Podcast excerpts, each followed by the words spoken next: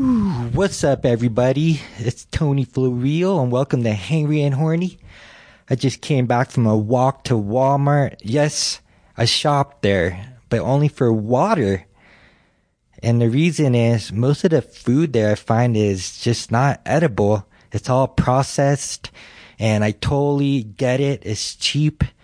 A lot of people have to shop there because they have to make ends meet. They got to feed their families. But seriously, we have an abundant country here in the United States of America.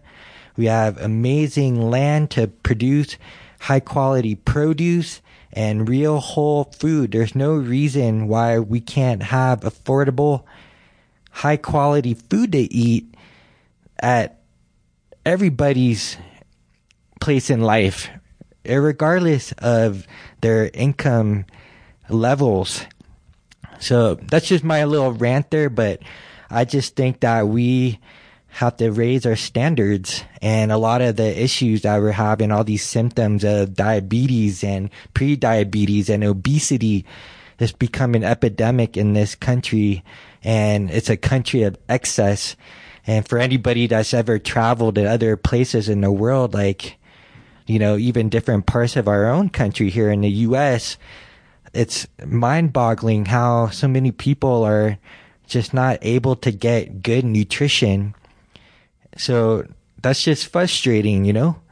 And I just want to be able to provide the awareness for us to raise our standards, to do the little things that don't really cost much money that can drastically improve the quality of our lives, such as getting outside and getting sunlight and breathing fresh air amongst the trees or out in nature to get away from our smartphones for a while and to connect with other human beings, to laugh, to communicate, to share stories, to be vulnerable, to use each other as a feedback mechanism, a soundboard to work out our own issues in our lives. We're all human after all, and uh, we're all hard on ourselves, and life itself is hard. So, you know, eat good food, be good to each other, be kind, and get some good sleep. It's amazing how all these little things can make our lives better and it doesn't cost that much money. And hopefully that will enable us to generate more income in some creative entrepreneur way. And I just want to encourage people to sort of think outside the box and, and go for your dreams. Just like I'm doing and we're all doing. And, uh, you know, let's do that together. So this show is sponsored by Fat Bomb Nut Butters, droppingfbomb.com. Ross and Kara, my dear friends from Flagstaff, Arizona, they created this amazing snack that can be used on the go, can be used as a light meal that doesn't bog you down. And they make high quality fat nut butters made out of macadamia. And they have different awesome flavors from macadamia pecan with sea salt, macadamia and coconut with sea salt, macadamia with sea salt, and one of my favorites, the salted chocolate macadamia with sea salt. So go to dropanfbomb.com and punch in the promo code FLOWREAL, F L O W R E A L, and get 20% off of your first order. My next guest is a dear friend of mine who is a U.S. veteran of the Marines. He has spent time in Afghanistan and uh, different places in the world. He's an amazing human being, a dear friend, a dear brother. I've known him for a couple years. His name is Chris Albert, and he runs a business called WarriorSoulAgoge.com. Agoge is spelled A-G-O-G-E dot com. And this is based on the principles of the Spartans. A lot of people know the famous 300 Spartans that fought in Thermopylae against the Persians. Well, the training grounds for the Spartans was known as an agoge, I believe. But Chris Albert is an amazing human being, and human being he is. He had a lot of flaws that he's overcome, lessons he's learned from mistakes, and become a better human being as a result of owning his shit and taking responsibility and then taking that wisdom and becoming of service. So his website also includes the Warrior Soul podcast with interviews, a lot of veterans who have similar issues, who had trouble transitioning into civilian life after a life in the military. They've had issues like traumatic brain injuries or amputations and found ways to sort of uh, overcome these challenges and become of service to their nation and to the world. So check out Warrior Soul podcast. It's got amazing, amazing guests. I'm actually on one of the episodes. And uh, one of the cool things is that you also learn about things like nutrition and exercise and entrepreneurship. So um, I just want to like just give it to give it up to my buddy Chris Albert. Um, again, you'll love this episode. He gets really vulnerable, and um, I'm just so lucky and blessed to have him as a brother in my life. So enjoy this episode number 10 of Hangry and Horny. Peace.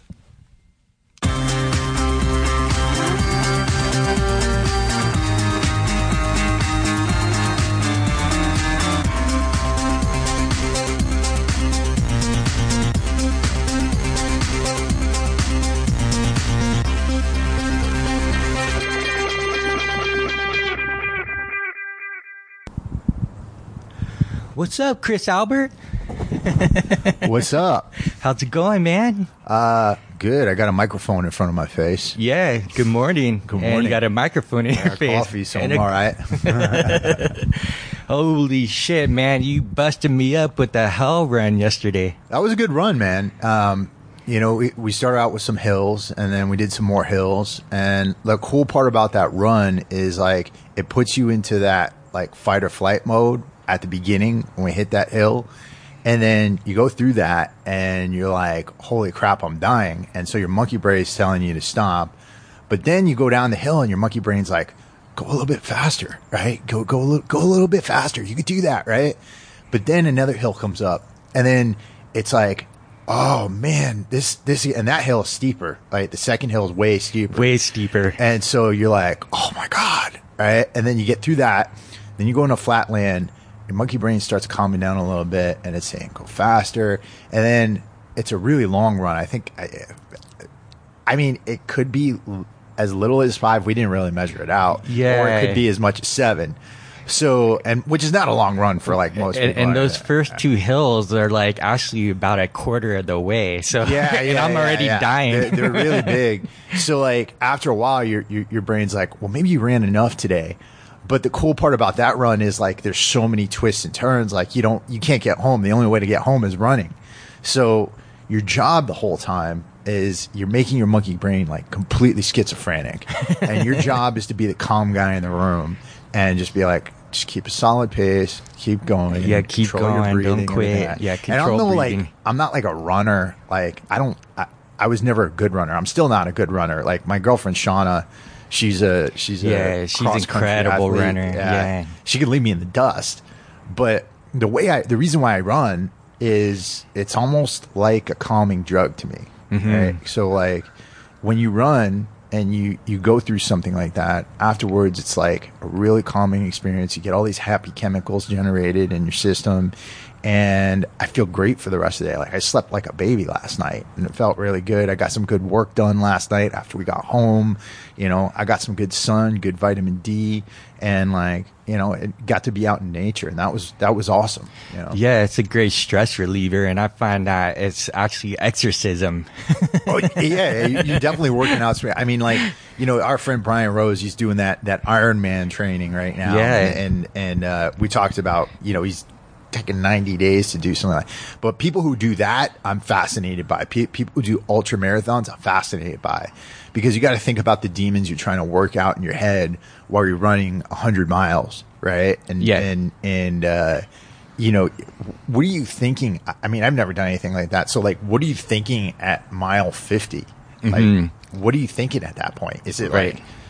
like, like, like I couldn't imagine. I mean, part of me wants to do one, Yeah. just because. But then part of me is like, well, maybe I sh- I shouldn't. You know? Yeah. So yeah. I've always been wondering about It's that. like, what's the point? But I guess the thing is, it's like finding out where your line is, your limit, Yeah. or your perceived limit. Because I'd never run that far yesterday, and with hills, Yeah. And I just kept talking to myself. That monkey brain schizo was just saying, just, just keep going, keep Yeah. going. At a certain point, like I actually stopped and just walked, and then caught my breath, and then.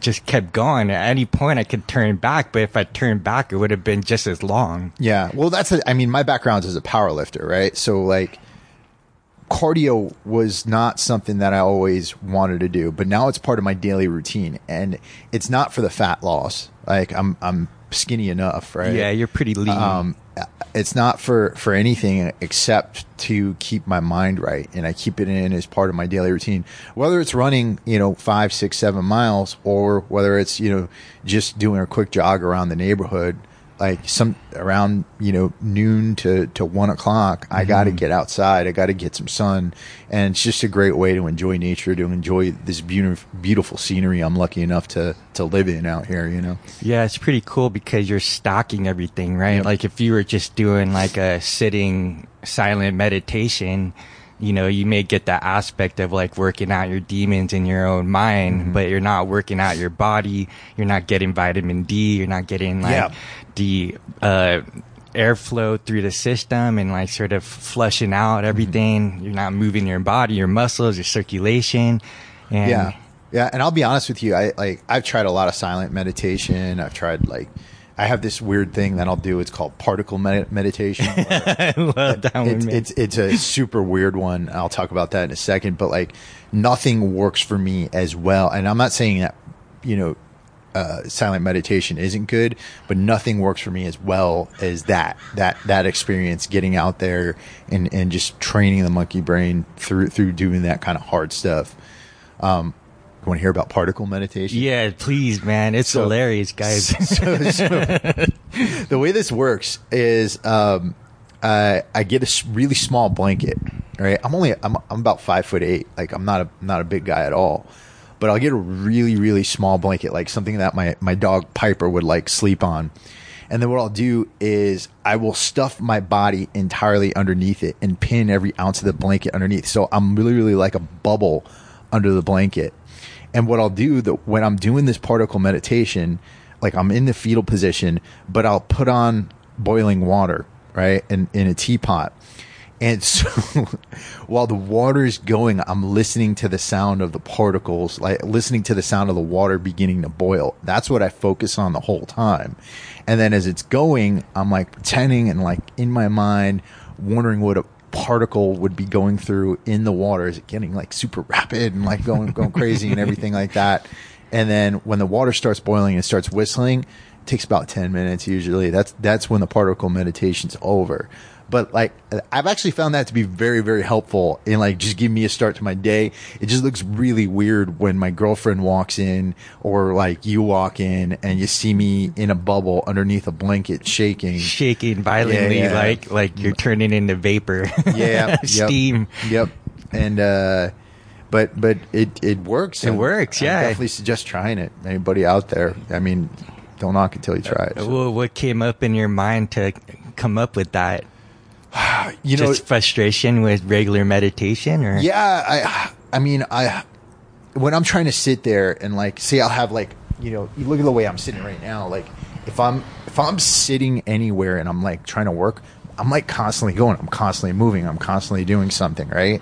So um what I found it did was it brought a focus to my movement, right? It brought a focus to my movement and and something to take my mind off of like me constantly criticizing myself for fidgeting because like I'm constantly fidgeting. I work at my desk a lot and my legs are constantly going. I get up like probably every 15 20 minutes just walk over to the kitchen back, do some squats, come back, you know, do do, just do something. I can't sit still a lot of time. You're gonna have problems with me this whole interview because I can't sit still. Yes. And um, it's uh, it, it gave a focus to the movement. It gave a focus and a reason for me to do it, and it, it took away my self criticism for constantly fidgeting and and getting out of my head when I was because you're trying to sit there and meditating. I'm trying to think about my breathing, trying to think about everything.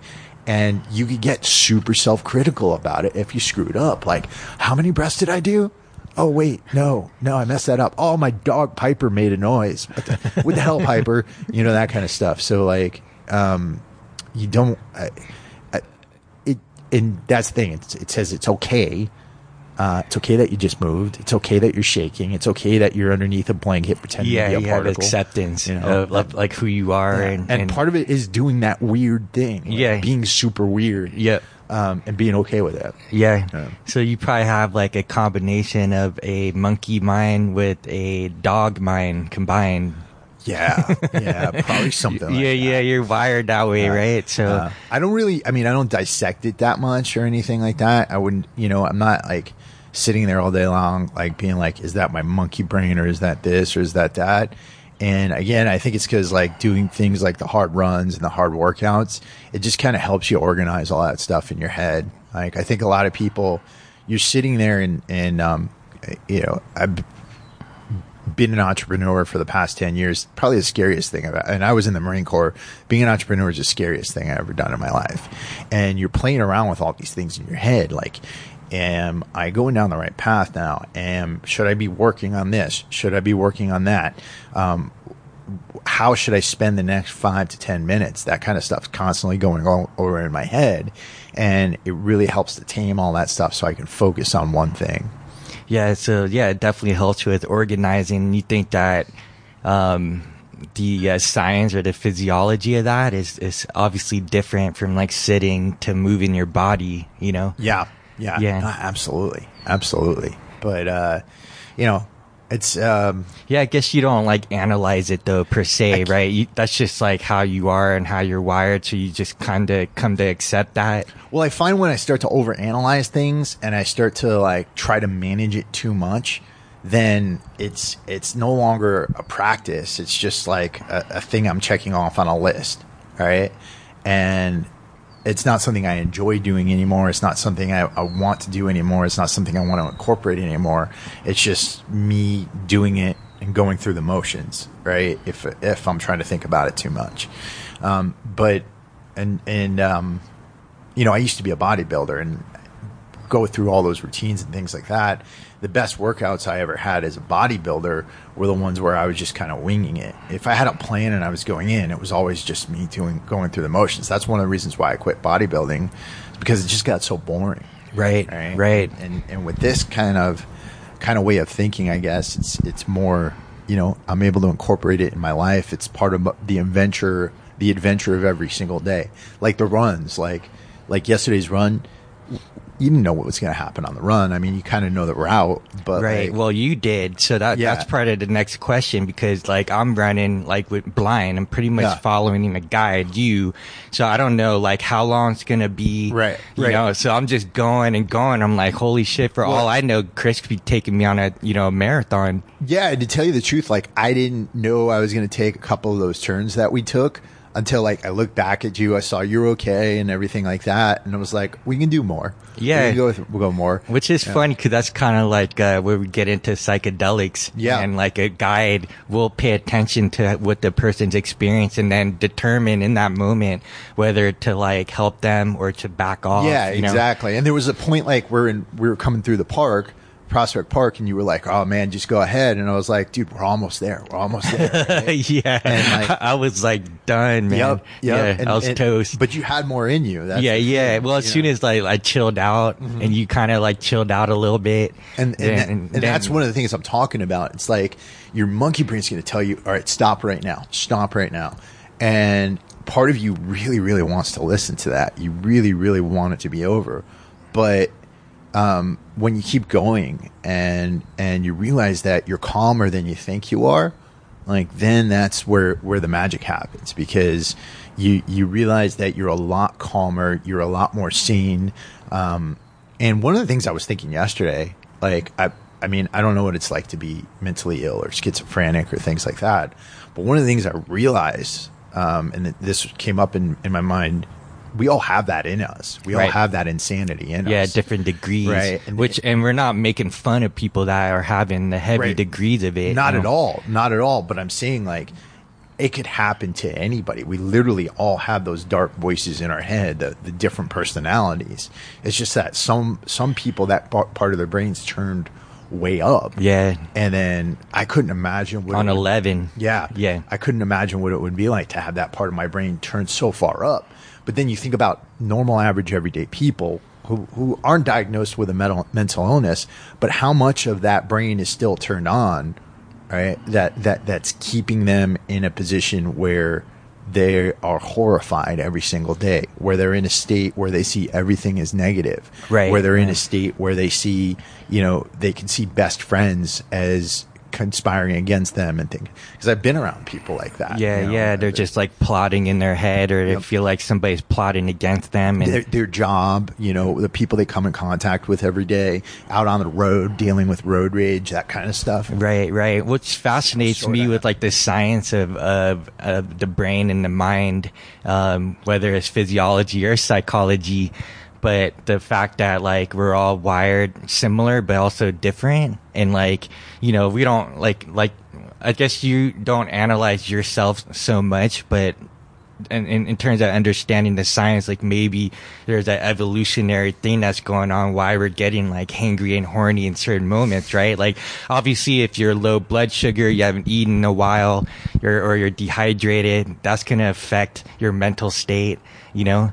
Or if you're just trying to like make it day to day, trying to make ends meet, that's going to affect things or the combination of everything. Well, totally. I mean, like, I mean, if you're talking about like hangry and horny, and I mean, dude, like my teens and twenties were ridiculous as far as what I did and like how many things I regret that I did and the experiences I had at that point. You know, I was a I was an awful person um, back in those days. A really really awful person. Um, womanizing.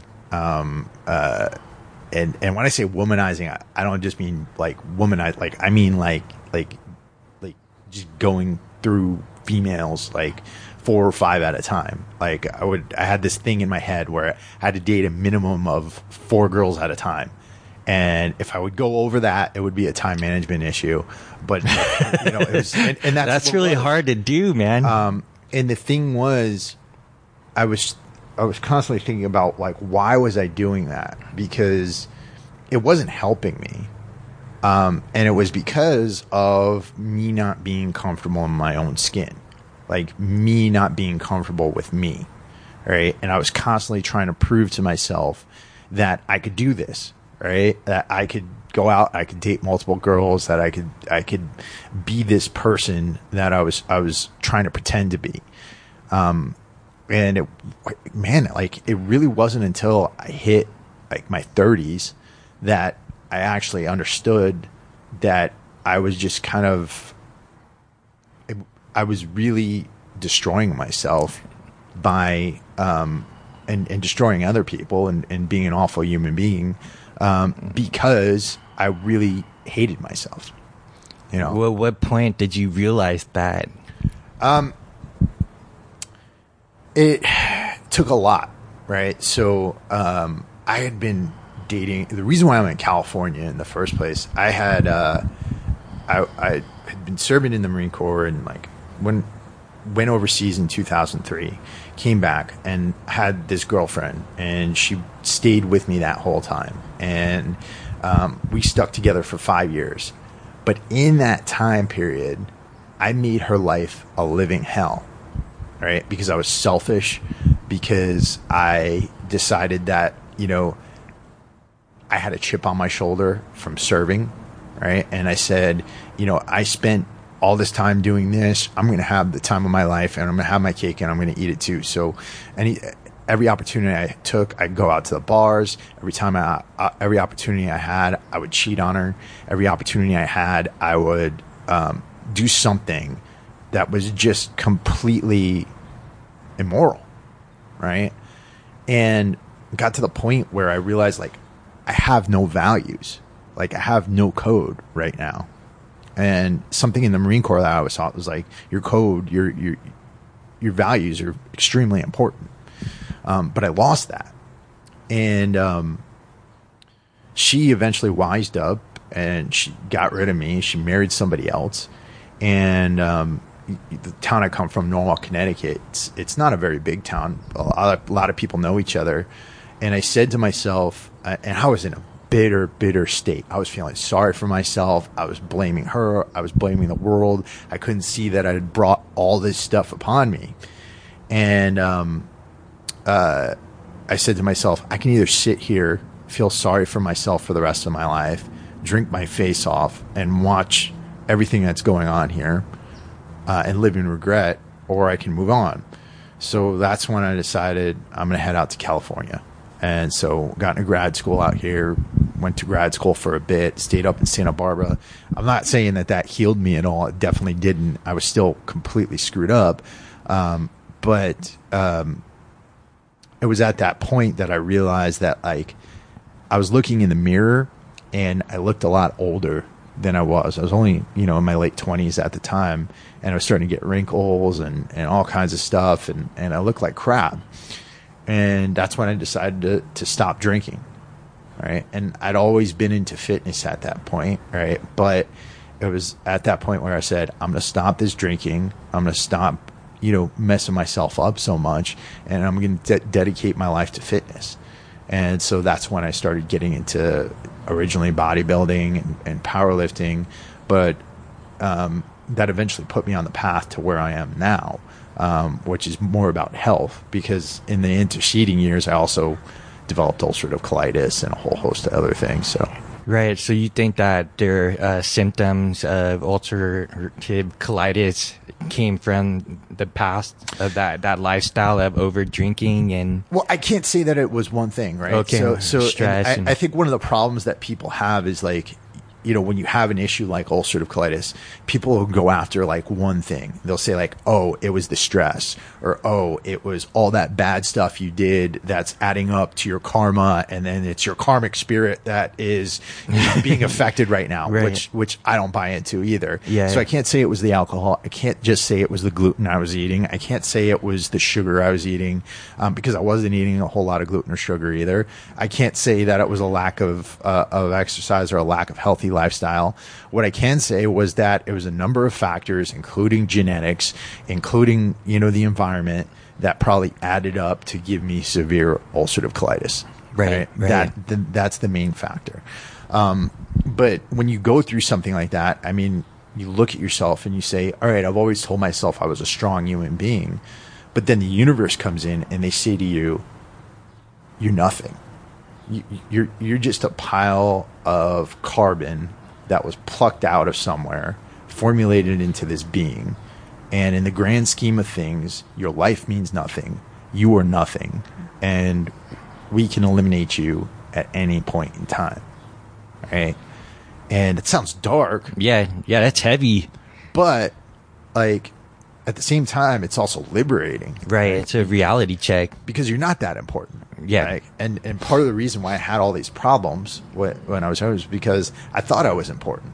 I thought that I was so important, and I thought that the, the, the world was here to do all these things for me, right? Like, give me women, give me this, give me that, give me a career, give me all this stuff. And the, the reality was, if I wanted a good life, I had to go out there and get it. I had to go out there and make that life for myself. And that includes not just taking things from people, but treating people the right way, treating uh, people with respect, getting a partner that I respect and that, that I can work with and have a beautiful relationship with. And through that, life gets a lot better. But if you go around, you go around abusing people, you go around feeling sorry for yourself, you go around um, thinking that that you know woe is me like everything everything happens to me. Everything um, uh, all these messed up things happen to me and i don't know why and and I've, I've been doing this and i've been doing that. Then you're to have a miserable life no matter what you do no matter what you get no matter how much money you have no matter where you've gone no matter what you've done in your past. That's the other thing. Like doesn't matter what you've done in your past. It doesn't matter if if you served in the military. It doesn't matter if you've you've done anything. I have the utmost respect for everybody who served in the military, and and I, I've dedicated a lot of my life to helping people who served in the military. But your past doesn't matter. What matters is what you're doing right now. What matters is what y- where you're going, right? And and if you do something and then you rest on your laurels and you say, "Oh, that was enough," then the rest of your life's not going to be that good. You know? Yeah, man. So there's so many things that are going on in there. So you obviously got humbled big time. Yeah. And you develop a, a value system now that you live a code finally when you didn't have that in the past. And you're able to look back on your past and not like judge yourself because when I met you, I didn't know that aspect of you until, you know, we, as we got to know each other and you share these stories. But it's uh, amazing, like, how much, like, somebody can transform, you know? Yeah, yeah, and and like I said, and, and like I don't want to put it out like I'm perfect or anything because I'm in the journey. You know what I mean? I'm still trying to figure everything out. Um, and and these are just things that I've come across. Right there, I'm probably more screwed up than than anybody listening to this. Right, and and that's why I have to run every day. That's why I have to train. That's why I work relentlessly. It's because I'm still trying to tamp down all the demons that are in my head. And I'm trying to tamp down that, that selfish person that's in there. And I'm trying to make myself a better partner to my girlfriend. I'm trying to make myself a better person so I can help more people. Right. It's definitely not about being perfect. It's about finding a path and continuing to walk the path. Yeah, it's incredible, man. I mean, I've known you as somebody that has a lot of worth ethic. Is that was the result? Did you always have that in the past, or that was just because as you're working through your demons and your issues, you just found like this is the way to like keep you organized, keep you like in the center of the chaos, you know? You know, I actually think in a lot of ways I'm a naturally lazy person, right? And um, you know, growing up, I, I, had a single mom. She she worked three jobs when I was growing up, and and um, you know I, I owe my life to her. Um, one of the things I would say though is that growing up, um, I was one of these kids who really didn't understand how things work. Like I didn't understand that you had to put work in at school. I didn't understand that you know, even if you go to college, because my mom, we come from an immigrant family and they're always like college, college, college, key to a better life. I didn't understand that like once you go to college, you got to work really hard afterwards if, if, if you want anything to do with it. Right. Um, and so again, I think that kind of like added to like my selfishness as a person because I thought I would just do some things and then things would come to me. Right. Um, but it really wasn't until I mean I don't think I reached adulthood adulthood at all until I hit the age of like 30. I mean I really don't. And so that's when I said to myself you got to you got to do something. You got to do something with your life. Now I've always been a strong-willed person where I'd put work in. I've you know I learned that from from being in the Marine Corps. I learned learned how to suffer from the Marine Corps. Right. Um, but you also had a background of lifting weights. I had too. a background yeah. of lifting weights. I, I, and I think, wrestling, right? Well, yeah, and that's what I was going to say. I think high school wrestling taught me more than anything at a young age about about the value of hard work and, and independence. But um, again, like, what are you working on? Right? Like, and I think that matters. Where, where, where are you focusing your efforts? And, um, I worked really hard at being a bad person for a long time. Like, I worked really, really hard at being an asshole. Um, because I wasn't, my mom didn't raise me that way. You know what I mean? The Marine Corps didn't teach me to be that way. Um, uh, certainly didn't, didn't learn that in college but I worked really hard to be a stereotypical asshole. I had to put work into it. And I'm telling you, like, you know, when when you're talking about dating four or five girls at a time, like you got to put work into that. If that's what your life is like right now, you are actually putting effort into being an asshole, right? You're putting effort into carry that image over. You're putting the effort into being selfish, right? Because that is a lot of effort. Um, and so I was literally dedicating my life to being being an asshole. I would say from the age of of like 17 all the way up to age 30. Even though I was serving in the Marine Corps, even though I was trying to do good with my life, I was putting effort into being an asshole. And so, with that, like, is there a way to live that kind of lifestyle without being an asshole? I mean, like, if you had communicated to those women that you aren't like a, a one woman kind of guy, that you are dating like multiple women, would that have changed anything? No, no, and and, and honestly, like I, have thought about that issue a lot, and, and, like we've talked about that. Yeah, like, and I think that um, you have to. I think intent matters more than anything, right? So, in my mind, it really wasn't about developing polyamory or anything like that. It was about what can I get out of this situation, and I think biologically, in a man, that's always the case. Right. Right. I think that you can't get around you might tell yourself that that oh, okay, I can love multiple people and things like that, but biologically, it's the most selfish thing in the world, right? And I think that that if we're trying to tell ourselves something different, we're trying to fool our own biological makeup. Now, what what has caused me to switch to being an avid advocate for monogamy um, it's because I realized that monogamy can be so much better than than than that life. Because in your mind, feelings get really really confused, right? And you, it takes getting your heart ripped out and and shown to you in order to to get those ways to to be put down, right? It really really does, and that is the only thing. Like I am so grateful that that that girl left me and that she married somebody else and that she's having an amazing life right now, right? Um, but the only, and, that, and that's because the only way I was ever going to change was by having my heart ripped out of me and, and shown to me, literally. Now, I'm not saying that it was an instant change. It took a, a lot of years of being very, very lonely. It took a lot of years of wondering what the heck was going on. But when I finally met the right person and I finally met somebody that I could um, share my life with, it's it was the most amazing thing ever, right? And it took a lot of really false starts.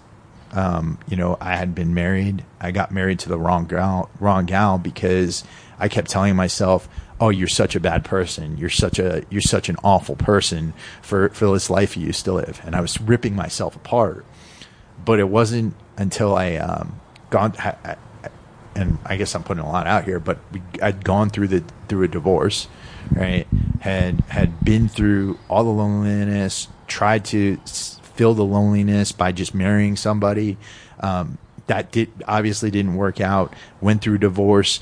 Um, ended up like having my whole life like torn down, living out of my car and things like that. Yeah, because at that time, from what I remember, you also started or co-founded a gym. Yep, yep. And I, I mean, we could go back and go into the chronological order, but yeah, yeah. I mean, but it's just like all these different things that you're going through in your life, and a lot of it was like all at once. Yeah, yeah. It, it just, I mean, so what happened was, um, moved out to California.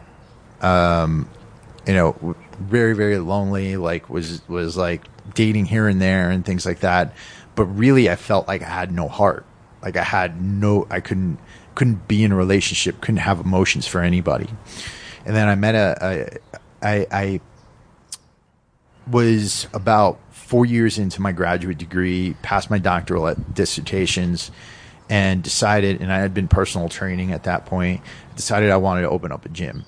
So I partnered up with with uh, my brother Eddie he, uh, down at Metroflex Gym in Long Beach. We created Metroflex Gym Long Beach, which became a pretty famous gym. Uh, a lot of guys came out of there, like CT Fletcher, Mike Rashid, awesome guys. Um, a lot of people film out there, all that stuff. So it's super, super famous. Um, but at the time, it wasn't famous when we started it, right? So I wasn't earning any money off of it or anything like that. And in that time period, I was like searching for some sort of stability.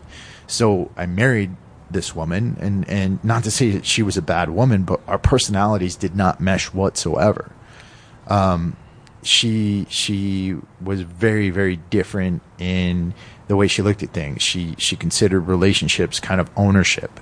She she was very very jealous. She didn't like the fact that I was in the fitness industry, and my past didn't help. Right, so I kind of felt like a lot of my past sins got recreated in this in this relationship, this horrible relationship I'd gotten into, and I was so miserable. Um, and I had no money to my name at that point. She wanted to live a certain type of lifestyle that involved us living in Orange County, and and I had no money to be doing that, but I caved because I was weak, right? And um, uh, that ended up in me getting a divorce and having to give up shares uh, of my ownership in Metroflex Gym. And so, huge, huge mistake in my life. Um, but again, it had lessons, and it was that when I had everything taken taken away from me because after making that decision, the strong decision to, to end the marriage and the strong decision to, to pull out of uh, of that, I, I was living out of my car, and it was at that point where I said, "All right, I'm down to zero. I got nothing to lose. Why not try to build a life that that I can be proud of? Why not try to build a life that I can respect? Why not try to build a life that that I can be happy with? Right." Um, and I think proud was was more important to me than happy at the time. Right. So, um, Mike Rashid had uh, given me a computer, and he said, you know, you you're good with this because I'd been coaching bodybuilders for a while. I'd been coaching a lot of pro guys, been coaching fitness models, doing nutrition. I was known as like the nutrition guy around the gym. He said, you know, you're so knowledgeable about this stuff. Why don't you just start doing videos? So back then, I mean, like I just started my YouTube videos. I was, you know, I think the first couple of videos are me driving around in my in my car, and that's because that's what I was literally living out of at the time. And then um, uh, the next ones you'll see they're, they're, me in the, the rented room that I was renting from from my good friend Lucky, who who lives down the street from Metroflex. So I, I rented a room right there. Um, and um, it was at that time, you know, I kind of like found my voice in talking about fitness, not just training people, but talking about fitness on YouTube. And then um, I was doing that, and and um, I eventually met this girl. Um, her name is Shauna, and she's she's been, you know, I immediately like like I didn't immediately like fall for her um, because I was very like kind of still, you know, penitent, but about a couple of months into it, like I think I was having a really bad day, and I said, you know, let's let's go out to lunch. And so, um, took her out to lunch, and it was in the middle of that lunch where I realized something, and it was for the first time in years, I was talking to somebody and not thinking about being somewhere else. Like I was completely present, and I was, and that in and of itself was like the most amazing thing to me. I'd never had, I hadn't had that in a long time with anybody else, like a long, long time. And so um, I immediately got it in my head. I, I, I need to be with this woman. So, um, dating her and and and she taught me a lot about what monogamy means. Right. Um, she probably doesn't know that, but like she taught me a lot about the value of being with a person, getting to know a person, getting to know their quirks, getting to understand them, getting to understand their imperfections, their weaknesses, their strengths. Um, you know, um, be, what what really being supportive means. Um, investing not only in the person but in their family and and in what they hold, you know, valuable to themselves and and I think that that's been an amazing experience. It's been one of the most amazing experiences. But at that time, like the universe kind of opened up for me, and you know, as I was putting things out there on YouTube, people started calling me, asking me to do programs for them, and eventually, I was making money that way. And then um, a couple of years after that, like I had been doing this for a while, I was making a lot of money.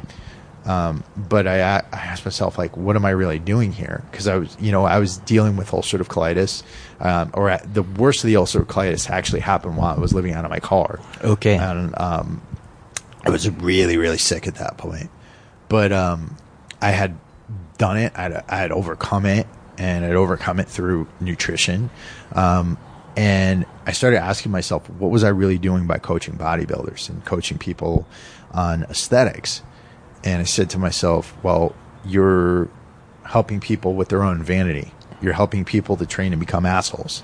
Yeah, And- kind of inflating more of their insecurities. inflating their insecurities. And so, you know, I looked at what was going on in the world at the time, and you know, the Marine Corps was something that was really, really important to me. And I've seen a lot of veterans coming home who were suffering, who were dealing with depression, and I wanted to do something for them.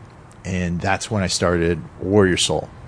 Now, Warrior Soul started as a clothing company, and then we moved into talking about health, fitness, wellness, and things that can help veterans live their best lives. Right, right. Um, and uh, it's been it's been awesome. I've never earned a dime off of anything. Like I've I've we've gotten money, but like uh, it never like really like earned a real dime off of it or anything like that. So it's uh, the reason I keep doing it is because I love speaking to this community. I love you know talking to this community. I love providing things for this community.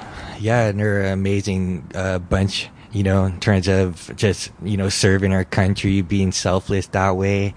And then the sad thing is just coming back and not knowing what to do. There's no sort of transition out of the military. Cause I remember you were saying that it was a very comfortable life because, um, you are just following orders and Oh, it's a great life, and and this is the thing, like you know, to the young guys who are still serving and out there, like, and I don't think people at, outside of the military can understand this, but when you're in the military, you're the most free you'll ever be. You're the most free you'll ever be, and I think people think it's the opposite. Right, right, But exactly. you don't have to worry about paying rent. You don't have to worry about where where you're living. Um, you don't have to worry about choosing what you're going to put on every single day. You don't have to worry about food. You don't have to worry about a lot of bills because you're young, unless you're stupid and you go out and buy a car or, or, or do one of the any number of dumb things that I see young young Marines and young service members do. Um, but if So almost like an extension of, of your own home where you Right. grew up with your if, with parents. Right, right, Right. But but the beauty of it is you have a single focus. Yeah. Right. The your attention's not really parsed by anything. Like I said, unless you bring um, distractions in, you you have the opportunity to be really really focused on one thing. And I think that's a beautiful thing. And so many guys I've seen like change because of the military, you know? Yeah. They've, they've been undisciplined all over the place. And then they go into the military and it's like something changed Yeah. where then now they're like orderly, they're clean, they're organized, you know? Absolutely. And so what, what, uh, what's happening in the military that enables that? Like the single focus, like I think it's to, a like, single answer to it's authority. a single focus, but it's also, um, you know, and when you talk about authority, it's not just authority; it's mentorship, right? You've got people who really they might be hard on you, but they care about you. They care about your future. They care about your contribution to the unit, right? And I think people in the civilian world they misinterpret that as saying like oh you get turned into a machine. You don't get turned into a machine. The US military is not looking for machines. They're looking for people who can think. They're they're looking for people who can make strong decisions right? Have they made a lot of freaking mistakes in the past? Absolutely. But they're not looking for machines. Yeah, because the people on the outside argue that you guys are getting brainwashed to just kill. Yeah, and that's complete ignorance in my mind. That's Yeah. somebody who doesn't know, who's never been there and is trying to speak about something they've never experienced. You know, this world we live in, um, it could be an ugly world, right?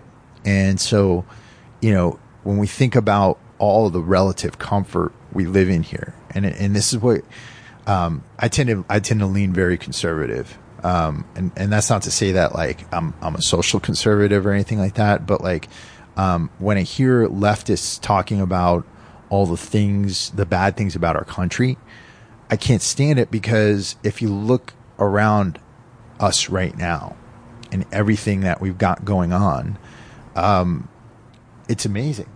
Like I could walk down the street, find food, right? Water. I have clean water right here. There's a good portion of humanity out there that doesn't have clean water, that doesn't have everything we have at our disposal for all classes in America. If you're earning $25,000 here in America right now, you're still in the top 3% of income earners in the world, right? I don't think people get that. They don't no, understand they that. definitely don't because Um, they've never been outside of their bubble here. And um, you know, and, and again, is our society absolutely perfect? No, but it's it's still, in my opinion, the greatest country that that's ever existed. Right, as far as human rights, as far as the care we take, the absolute care we take when we do do foreign interventions to to to try to avoid human death. A lot of people don't understand how much care we actually take to avoid that. Um, and I'm sure there's people they're going to be like, "Oh, this alt right, whatever guy coming on." Yeah, yeah, but that," it's like where they getting their information from, like some outside source. Like No. you've been in there, you've been in the military, you are a civilian now, so you've seen like what it is to be in and outside. yeah, and and that's not like I. It's not like I've. You know, I'm not the greatest like military hero of all time or anything like that. I'll tell you that you know when I was in Iraq, it was it was really anticlimactic, but um, you know it was w- when I look at what I saw over there as far as the way people were living, right? And and you know, kids uh, dealing with uh, polluted water and and and having to live in a place like that, you know, and coming back here and seeing all the amazing things we have, like I I can't understand how anybody could say they hate living in this country. I can't understand how anybody could say that that that this country doesn't provide everything that we need. You know, it's an amazing country. It's an amazing place we live in. Yes, and that's because of the military, like in the sense that they're protecting us. You guys have protected us from this this world that doesn't have our best interest in mind. You know, Absolutely, Yeah. absolutely, and, and and not just the military, the police, um, the first responders, the the the the, and and I give a lot of credit to industry. I mean, like so many of us, we think of like corporate America as like this evil thing, and yeah, again, you know, I'm I'm I'm a big big critic of factory farming. I'm a big critic of a lot of things that happen, and Yeah, the things downsides that- of corporatism. but at the same time, like the, the those titans of industry that have contributed to our infrastructure here, the, that have have helped us to be able to create things for the world that allow us to do things like this podcast, right? Like you could post this podcast right now and it's going to go out to everywhere. I have a podcast too, and I saw I got downloads from like Turkmenistan, right? That Turkmenistan is one of the most oppressive regimes uh, in the world, and they they barred a lot of media, but somehow my podcast is getting through to them, right? I think that's pretty cool. Yeah, right? definitely. And all that came out of innovation, right? All that came out of industry, and and we have such good lives because of that. Right, right. Um, back to the uh, military and like the sort of brotherhood, sisterhood that's developed from like being part of a unit, being part of a team and a family. Um, what's going on like after you get out? Like, why is it so hard for a lot of the vets to integrate back into society? Um, is it because they miss that uh, camaraderie or?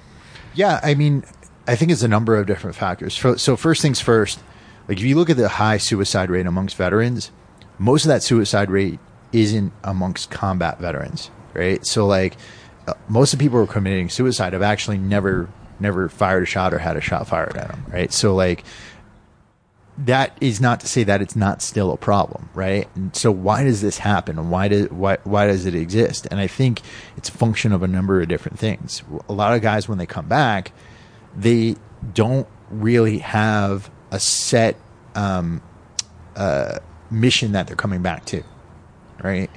So I think that one of the things that can really really help people is if they have they find a set purpose. They find something to do afterwards. And we've known people who who have found their purpose and it completely transformed their lives right? Um, and and that is one of the biggest things. Because a lot of guys they, they'll just say all right i'm gonna get out and i'm just gonna be done with this i'm gonna go back home and i'm gonna uh, but you know part of it is also you come back and what are you going to do? You're going to settle down. You're going to live a quiet lifestyle. Um, and you're you used to have this innate focus on what you were doing, but now you're kind of scattered all over the place. And I think not having that purpose really contributes to depression. Really contributes to um, people being really down on themselves. Yeah, right? not just the military, but everybody. Right, right. And then, of course, you know, there, there's other factors here amongst the people who are committing suicide. How much does traumatic brain injury and low level traumatic brain injury come into play? Like the things our friend Andrew Marr and, Yeah. and Dr. Mark Gordon are working on. It certainly right? helped me, like playing ice hockey and surfing waves. You know? Absolutely, absolutely. And what we're talking about is the the brain inflammation from low level traumatic brain injury. And one of the things that Andrew and, and Dr. Mark Gordon are saying is that even you know manning a 50 caliber machine gun and getting shaken up that can induce a, a type Right, of traumatic right. brain injury. Um, and so uh, you know, I think that there's there, that that that you have to look at that physiological component, right? That w- what could be going on physiologically, right? So yeah, you're looking at psycho- psychological, the the lack of purpose, and then physiologically that there could be some inflammation, chronic inflammation, or, or and or damage to the brain from impact. Right. Now, and then there's the other aspect of trauma, right? Which, which I do think is a real thing. There's people who have lost friends, who have Yeah, experienced witnessed it. Yeah. witnessed, witnessed heartbreak, who have who, who have developed trauma. I interviewed a, a gentleman named Josh Mantz on um, on my uh, podcast, and um, he'd actually been sh- shot and killed by a, a, a sniper in, in Iraq, and brought back to life by a crack army medical team that that helped him to survive that ordeal, and um, you know that trauma affected him a great deal, but he didn't he didn't talk about it for a long time until he came out with his book, The Beauty of a Darker Soul. And um, you know, in, in cases like that, um, if you're not really integrating those experiences into your experience, if you're not really if you're not really integrating those experiences and and learning from them and and admitting that the trauma is there, then and and not trying to hide it, um, or or if you're hiding it, then then that could lead to a whole host of of really bad issues down the line. Right, right. So there's a contribution of like having sort of these shadows running through your demons. You're not having like a proper outlet, one, and two, you're not, uh, like you're saying, like taking responsibility for it. And then three, finding a way to, um, like maybe channel it or alchemize it into a purpose per right. se. You got to own it, right? And, and and I think what Josh has done by writing his book, The Beauty of a Darker Soul, is that he started to own it, and and he's teaching other people how to how to own their trauma and not hide behind. He calls it the shield of your story. Right. Um, there's a lot of people who hide behind the shield of their story, and they'll say, "All right, well, I did this, and then I came back and I overcame it in this way." And then, but but it's like, did you really overcome it? Are you really all, all okay there? And I think a lot of people, like, There's a lot of pride that's coming out. well, there is a lot of pride when you overcome something that's so great. Like you come out of depression, you come out of a bad situation, and you think you found the solution. A lot of times, you're sitting there and you think that you're you're you're okay, and you start lying to yourself and telling yourself you're okay. Yeah, it's a different kind of pride, right? Because there's like the pride that you accomplish something, and Right. then there's the pride that it's more of like an ego pride, like you know I'm better than this, and you know nothing's ever gonna take me down, and right you know right like and then you start trying to believe the lie Yeah. and you start you start believing it yourself and then you get humbled Well, somehow, well- right? Well, and that's the thing, and like, and, and that's why I say to people, like, um, and and that's why I think Josh Mantz's book is such an amazing book because it goes into that concept of hiding behind that. What are you hiding behind when you're telling somebody that you're completely okay? right? Even if you think that you've overcome it yourself, are you truly okay? Right? Are you hiding anything? And if you're hiding anything, why are you hiding it? Is it because of ego?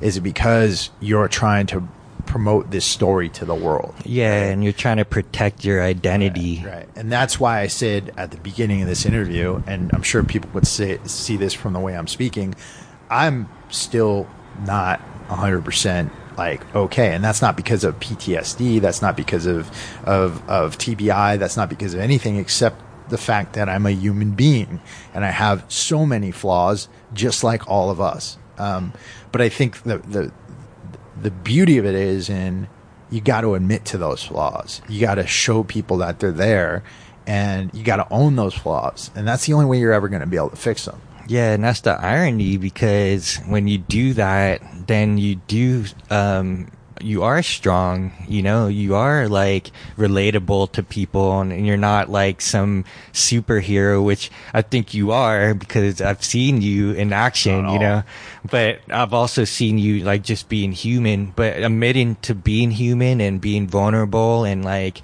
sharing your story is, is gives people like hope that like they too are able to, you know, if they hit rock bottom, they live in a country Mm-hmm. where they're, it's just zero. It's not negative. It's not, you know, like Yeah. they can actually start from like zero, not like six feet under, you know? yeah yeah no exactly exactly Like those other places, like you're, you're a negative. Like no matter how hard you work, you know, for the most part, like you're not really going to be able to make those step function leaps like we can in this country. you Right. know? And- And, yeah, everybody's complaining about this country and how, how it sucks and how all this stuff. And it's like, there's so much division going on with just simple things like gender roles and all this other stuff like, uh, politics and where it's like, well, hold on a sec. We're all human. We're all here. We all start from nothing. We Yeah. come out of our mothers and then, you know, we're lucky to be here. We can do things. And I guess the thing is that it may take time to find out what that is, you know, Right. and we have our journeys and, um, what's cool about you is that you're being able to like share all of you and that that gives i think inspires me it, it motivates me to see you in action how hard you work you know how many hours you put in but at the same time you still like take care of your health with like a health challenge you know? Mm-hmm. You owned everything and so you're doing your best which i love your tagline for warrior soul is like living your best life right? Like taking the resources and being resourceful with what you have, you know, mm-hmm. and hopefully over time with the benefit of living in this country and the benefit of the internet through like corporatism, right? That, like that technology and innovation came out of all that, right? Mm. It's enabling us to sort of live more of an abundant life, but even if we just stay at this level, we are like way wealthy beyond the rest of the world. and that's what that I mean. That's it, it's one of the things that bothers me the most is that every time I turn on CNN, every time I'm looking at CNN, they're concentrating on the most frivolous things. Now, do I like Donald Trump as a person? No, absolutely not. I think he's an asshole. Right? I think he puts effort into being an asshole. At the same time, if you look at the job he's doing as president, he's doing a pretty damn good job. Now, me saying that alone immediately categorizes me as somebody who's who's supposedly an alt right Nazi or something like that. Right? There's a lot of people who will stop listening to everything else I've said because I said that Donald said Trump yeah. is doing a good job as president. Which is funny because you used to be a socialist Marxist. Marxist. Yep, and yeah, and people don't understand that either. I, uh, uh, um, you know, I, w- I was a graduate student. I was a typical graduate student. I've studied Marx. I, I, I had, for a period of time, I considered myself a leftist, a really short period of time. But it was because I under I I literally witnessed the corruption of the left, the corruption of the thought. And what do I mean by the corruption of the thought? It's not like corruption of like taking money. Well, first but- of all, like what led you to lean over to the left? Like what what caused you to go? Well, I, I like what they're talking about. Um, I would say it's it was a combination of things, all right. But the biggest thing that that that I think caused me to head over that way was because my life wasn't going very well, right. When I got out of the military, um, I had a lot of questions about why we went into the Iraq War, right? And and and do I think that do I qu- still have those questions? Yeah, absolutely. Um, but you know what happened for me was um, I became very very disillusioned, and um, I was not enjoying my life at all, and so I put it all on President George W. Bush, right at the time, and so you know back at the University of Connecticut, um, I was looking at a lot of different things going on, and and um, I had uh, joined a couple of different protest type groups, and um, what what set me away from that though, and what, what what turned me against it was was sitting in a meeting, and and people are talking about um, how we need to have social solidarity with China, right? And I'm like, we need to have social solidarity with China. We can't criticize China, is basically what they were saying because they were our socialist brothers. Um, and uh, this is a the, the, Chinese government is is not better than the United States government. Uh, it, executing people, oppressing people, oppressing entire races of people in Tibet, um, and that's where I was like, okay, this is a, a, a, a, morally corrupt premise of thought. Because what they're doing is they're taking anything, um, they're taking actual information and facts and changing them to provide for their preferred narrative, right? And so the conclusion I came to was this: All right, what do I think it was wise for us to to invade Iraq? No, I don't think it was wise for us to invade Iraq. Did a lot of people get hurt when we invaded Iraq? Yeah, a lot of people got hurt. If you look at Iraq today, is it on a path that's better that's better than it would have been had Saddam Hussein still been in power? Absolutely, 100%. It is on a better path today than it would have been if Saddam Hussein was still in power. Um, and I can say that conclusively.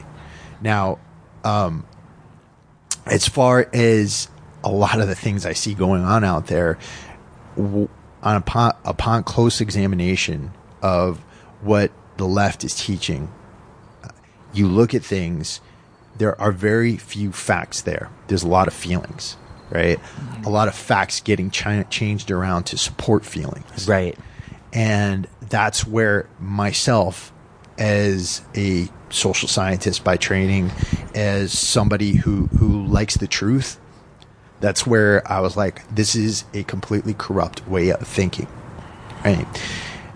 I became more and more conservative the more I became older and understood what conservative values truly mean, right? And what they mean dedicate being dedicated to.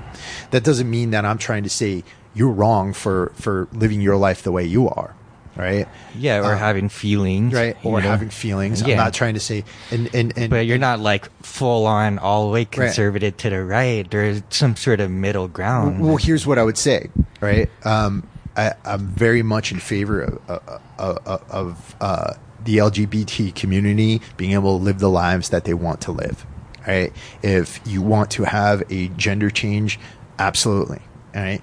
If um, you you want to, um, if, if, if, if gay couples want to get married, absolutely. I've always been in favor of that. If you want to smoke cannabis, 100%. You want to do any drug outside whatsoever, 100%, right? I think on a, a level of rights, I think that's awesome, right? You, we need to be able to do that. But when it starts to affect me, right? When I am, when, when it starts to affect um, uh, other people's lives, right? That's when I start to have a problem with it. That's when I have a huge problem with it. When you're starting to try to change the facts in order to support your narrative, such as being able to have a former man um, be able to compete as an Olympic lifter, I'm, I really, I really do have a huge problem. Well, especially if a former man, uh, well, I would go the opposite. If a a man turns into a woman. Yeah, former man turns into a woman. that's not the opposite. Yeah. yeah. Um, and competes in MMA against women. Oh yeah, No, yeah, that's horrible. Absolutely, and I, I consider that to be like, you know, I, I don't like that. But Yeah. again, what are we seeing in politics these days? And what we're seeing is that the left is completely intolerant of alternative opinions, while the right has begun to incorporate things like LGBTQ rights, like uh, um, uh, But cannabis, cannabis. yeah, right? Legalization. more and more conservatives being in favor of legalization of cannabis. Right. And that is because the Uh. left has become so closed off to the rest of the world Yeah. that um, the right is becoming bigger and more and more wide open. Right, And right. There, there's room to be in the middle in the yeah, right. absolutely. And the conservatives are maybe even becoming more environmentally conscious too. Yeah. You know? So, but yeah, the point is that like we're all human beings. So it's like that politics of being human, you know, like people like to like choose one side and not see the upsides and downsides of either sides or multiple sides, you know, and I think that as we mature, we can like hold space for different viewpoints and perspectives. Well, none of that. Like, it's it, why are we so sensitive, right? Why does why do hundreds of thousands of people get offended if a girl wears a a Chinese gown to her prom, right? An Asian Yeah. gown to her prom. Why are we focused on what this girl wore to her prom, right? And and all right, I get the whole cultural appropriation thing. But am I going to culturally appropriate you for wearing blue jeans? You're not a white guy. Like, why are you wearing blue jeans right now? Yeah. Like, what is that? Man, dude, I'm I'm getting really sensitive right now. no, but it, you know, I mean, like, why are we focused on these things? Why are we not focused on working together to make to build the infrastructure of this country? Why are we not focused on working together to help our children to eat better, to to make better choices about what they're what they're putting into their bodies? One third of the the the population out right now has prediabetes or diabetes. Why are we not focused on that? You know, and and, and that's huge implications for our future, right? Right. What do you think's going on? Because my p- opinion is it's it is maturity. Because when you're younger, you're a little bit like more impressionable. You haven't like had enough context of your life and wisdom, experiences. So you get distracted by these shiny objects, including media that focuses on these sort of little tiny issues that aren't even issues at all. Some girl decides to wear a Chinese dress that's a Caucasian girl to prom, like big fucking deal, right? But, Right. but everybody like gets sensationalized by it, you know, and they know like how that works, like media, advertising, marketing. They know how that works. So people that don't have the ability to think for themselves, to question things, are sucked in. I find myself get sucked in, but then I can like catch it, you know, and it's like, how soon can you catch it when you're younger and you don't have that experience or no one ever taught you that in class, like how to question everything. Right. Yeah. And, and and I think one of the things that we're going to be seeing over the next decade is that a college education is going to become less and less valuable. Valuable. Um, and the reason why it's become less and less valuable is because these types of things, this this the the the super sensitivity, that's what's being taught in college. You can't survive in the real world if you have that super sensitivity right? You can't survive in the real world if everything offends you and that's what you focus on. Yeah. Like you can't, right? Um, and um, I think that we're going to be seeing uh, college education, you know, become worthless at, at a certain point, and it's going to be life experience that that that's really going to count. You know, I think the only reason that universities still exist right now uh, is simply because of normative behavior. Right, right. And tradition. Right. Yeah. Um, so I'm thinking about like, let's say someone like Donald Trump, right? Like I don't know the guy. And obviously he is like a big change in the system, which is like really exciting. And that's the thing that I think a lot of people were looking for was some sort of change, some actual change, you know, with somebody that doesn't have like politics experience come in and it's really neat to see some of the effects. And the thing that I don't agree with him is like the things that he says, but I also respect that because that's part of freedom. And I, I really like how he's throwing like curveballs left and right to people, you know, because of the things that he says. It's like so outlandish, but at the same time, it's like it's almost freeing. You know, it's it's he's he, in some ways uh just changing, throwing a monkey wrench in there. Well, yeah. Again, I think that that um, do I like everything he says? No, absolutely not. You know, um, but the problem I have with it is that the media is almost blind to anything good that's happened, right? Right. So, so we take this latest thing with North Korea, where North Korea has come to the table. It, it looks like you know things are going to be okay with them, and the media, you know, a few months earlier was saying we're going to get into a nuclear conflict with Korea. Trump's getting us there, but then they come to the table and they're like, "Hey, let's let's sit down and let's negotiate this out, guys."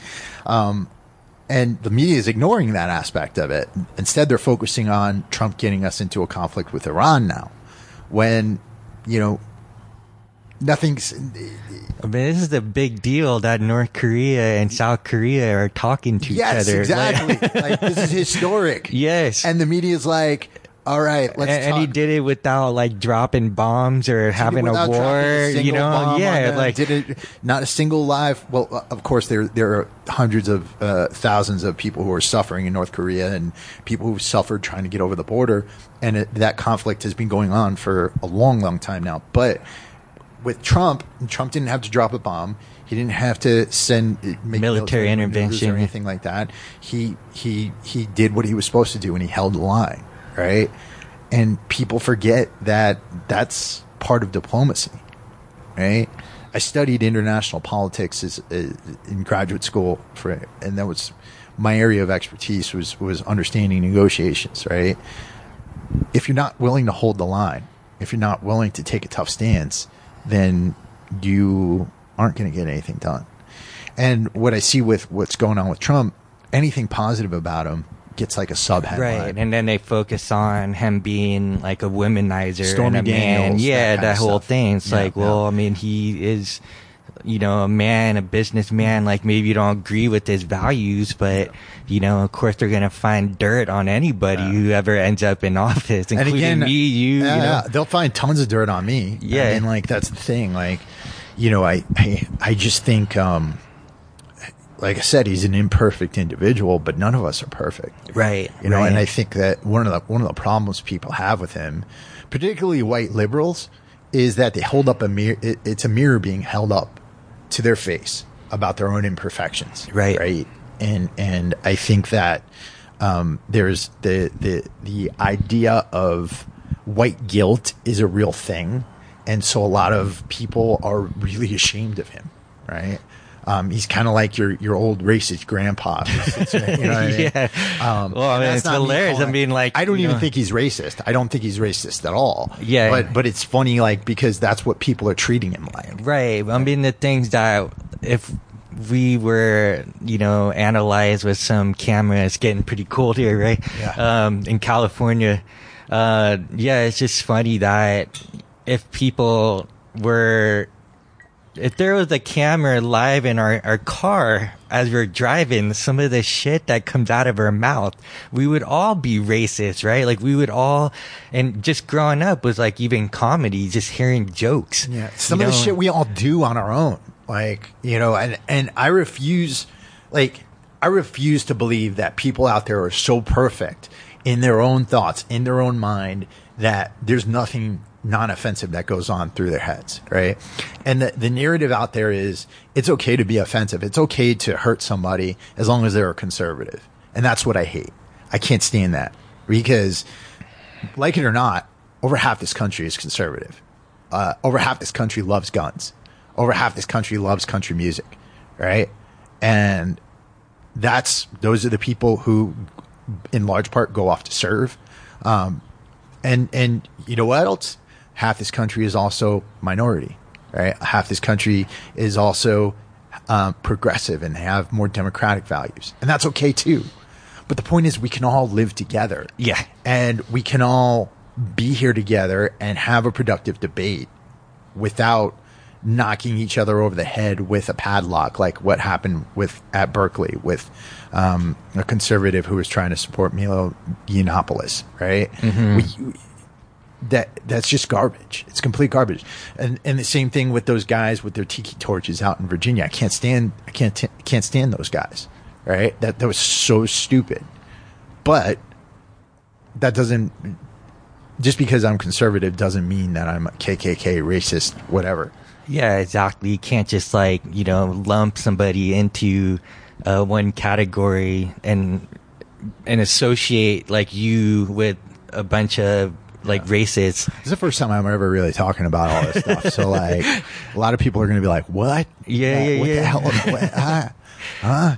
So, yeah. Yeah, it, to me, it's cool. Um, one final thing here is just, uh, you know, one, like we are human, right? And two, like generalizations, like get everybody in trouble because we're all like so different individually too. Yeah. You know, and then just like the idea of, um, for example, like guns, like I, I think that when the kids came together and protested about gun laws, I think that's a beautiful thing because they're basically saying like there's something that's wrong here that we have to go to school and worry about getting shot up. So I don't think the answer is to ban guns outright, but the, I think the answer is to develop some sort of system that screens out, uh, like people that are psychologically unstable that is like getting a true license in a sense that you have to like go through a bunch of hoops in order to um, gain access to certain types of weapons you know Right. or weapons in general. It's like driving a car but even like driving a car which has now become a weapon